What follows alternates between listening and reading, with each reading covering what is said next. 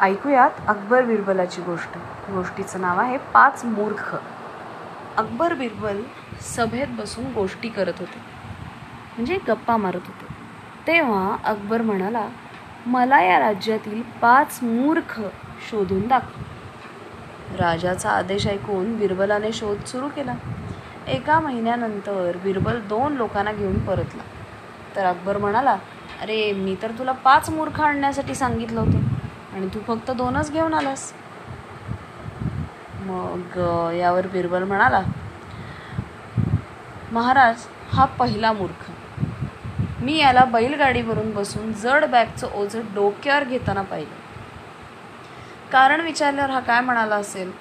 की बैलाला जास्त ओझं नको म्हणून मी ते डोक्यावर घेतलं.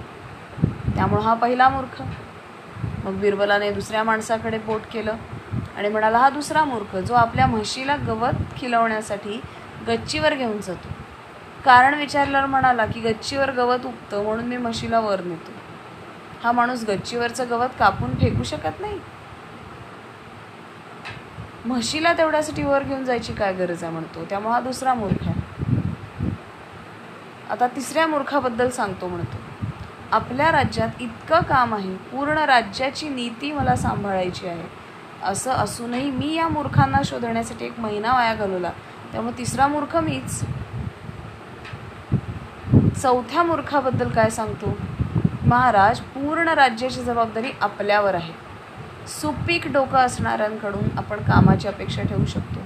आणि मूर्ख लोक आपल्यासाठी मुळीच कामाची नाही. तरीही आपण मूर्खांच्या शोधात आहे. या अर्थी आपण चौथे मूर्ख आहात. आणि पाचवा मूर्ख म्हणतो आता मी सांगू इच्छित आहे की सगळ्यांना इतकं काम आहे.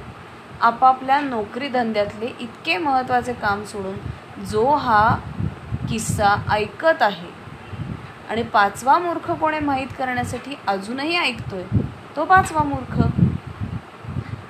आली का लक्षात गंमत?